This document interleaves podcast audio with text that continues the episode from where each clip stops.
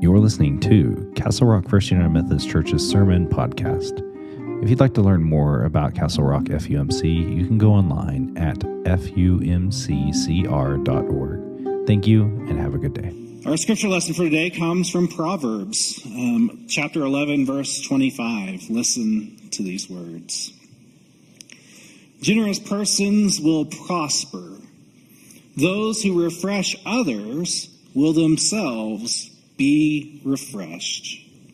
This is the scripture of faith for the people of faith. Thanks be to God. Amen. A generous person will prosper, and whoever refreshes others will be refreshed. What a great thing to think about when we talk about giving. And and and I, you know, I you've heard me say that I'm not one to talk about money. I don't like to talk about money. I, I, just want you all to know that the church has bills to pay and we need your money to pay those bills. Outside of that, let's do good with it, in all honesty. And I think sometimes we, we forget that that's what we're, we're called to do. We're called to do good throughout the whole world with everything that we're given. Uh, all of our gifts and graces that we have, we have the ability uh, to do good at all the times, at all the places that we can.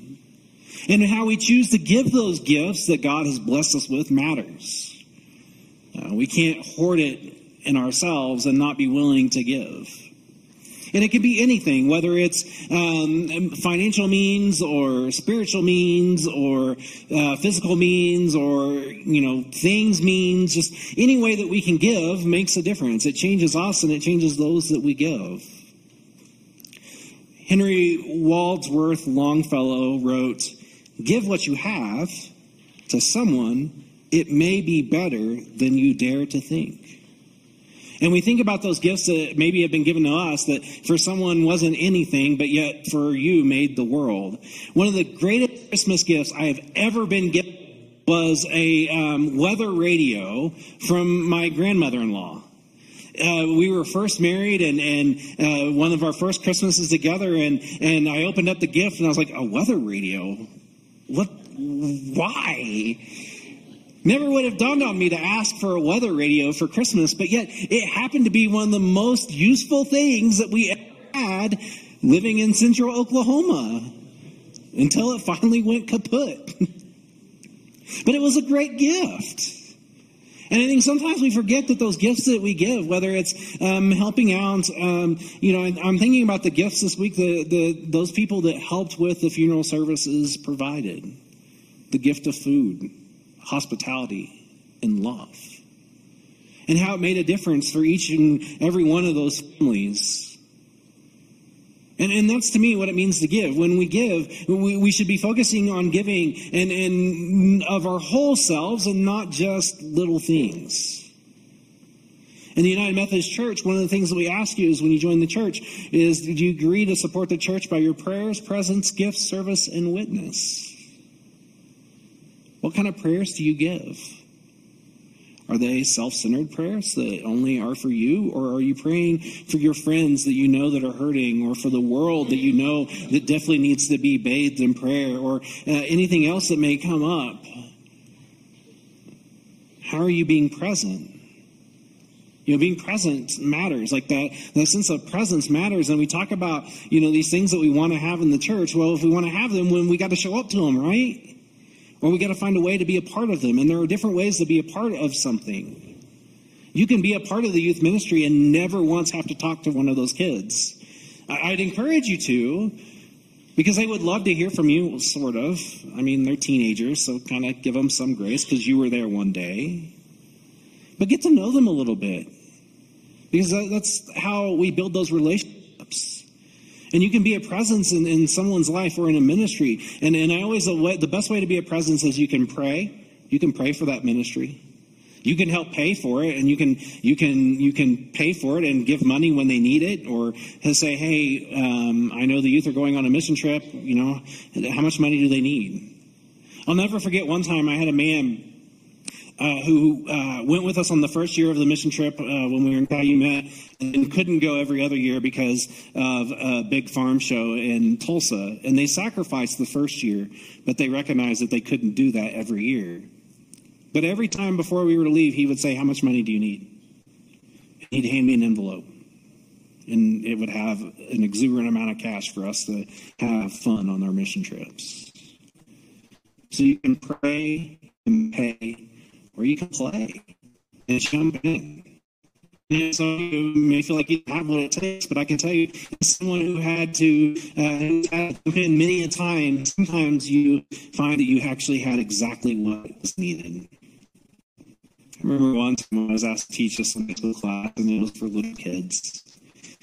And I, not my gift, I know that. But they needed someone.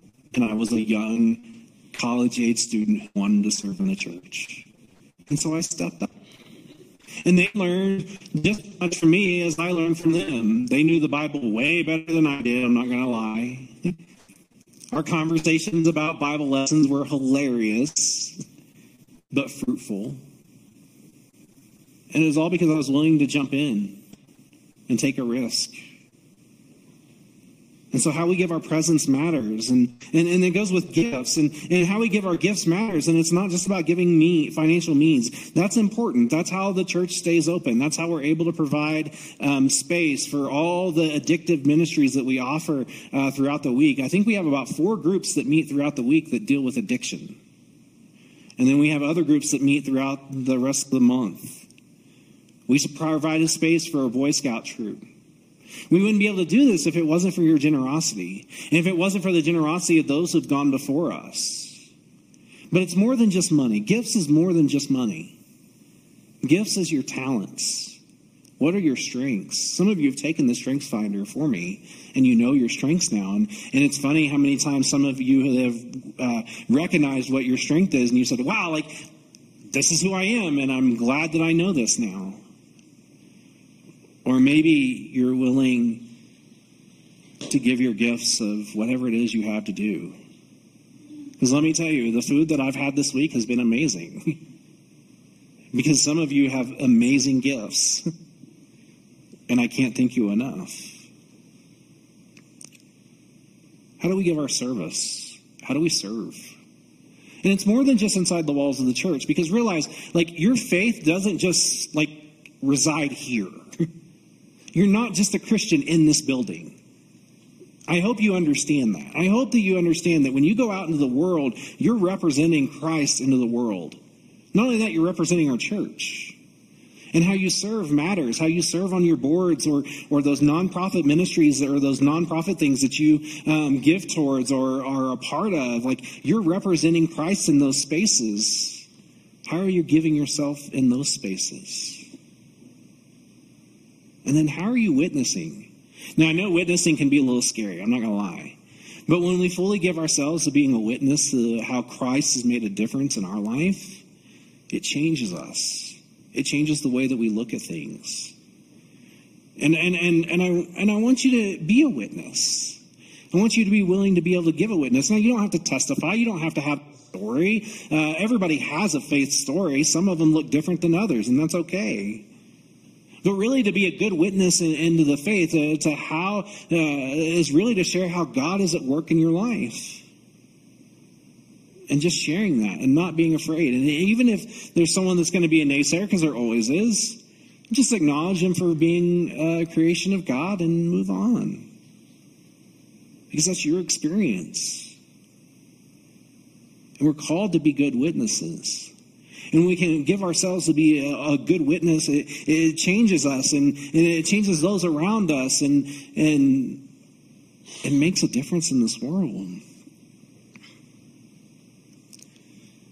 William Sloane Coffin, in a sermon on stewardship, he said that stewardship, in short, consists in living a Christ life life.